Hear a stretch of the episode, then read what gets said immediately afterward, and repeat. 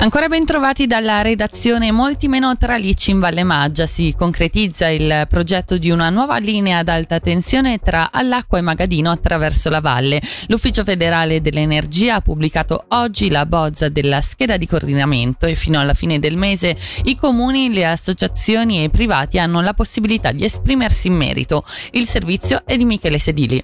Progetto, collegato a quello che riguarda il comparto tra Airolo e Lavorgo, mira a un miglioramento della capacità e della sicurezza del trasporto e della produzione di energia idroelettrica della Valle Maggia, precisa l'Ufficio federale dell'energia in una nota odierna.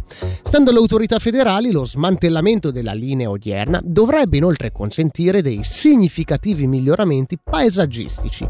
Tra le aree a trarne beneficio, con lo smantellamento di decine di chilometri di tralicci elettrici, figura l'Alpezzaria, una zona a palustre di importanza nazionale, il Campo Lungo, la zona del Cristallina e alcune aree insediative della Valle Maggia e dell'agglomerato locarnese.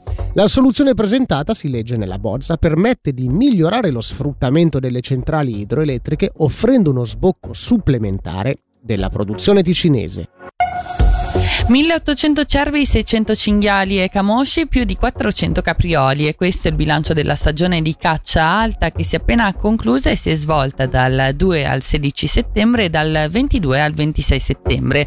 La stagione ha visto anche il sequestro di 22 cinghiali contaminato dal cesio 137. Per un bilancio abbiamo sentito Andrea Stampanoni, collaboratore scientifico settore caccia dell'Ufficio della Caccia e della Pesca. Il bilancio è positivo, siamo contenti soprattutto per quanto riguarda i prelievi per le principali specie che ci causano i problemi, quindi causano problemi al ringiovanimento boschivo e alle coltivazioni agricole che sono cervi e cinghiali. Positivo perché col cervo abbiamo avuto un nuovo record di catture, mentre per il cinghiale è vero che le catture di, della sola caccia alta sono arretrate del 20% rispetto all'anno scorso, ma nel complesso siamo nettamente sopra le catture del 2022, quindi siamo ben oltre i 2000 capi.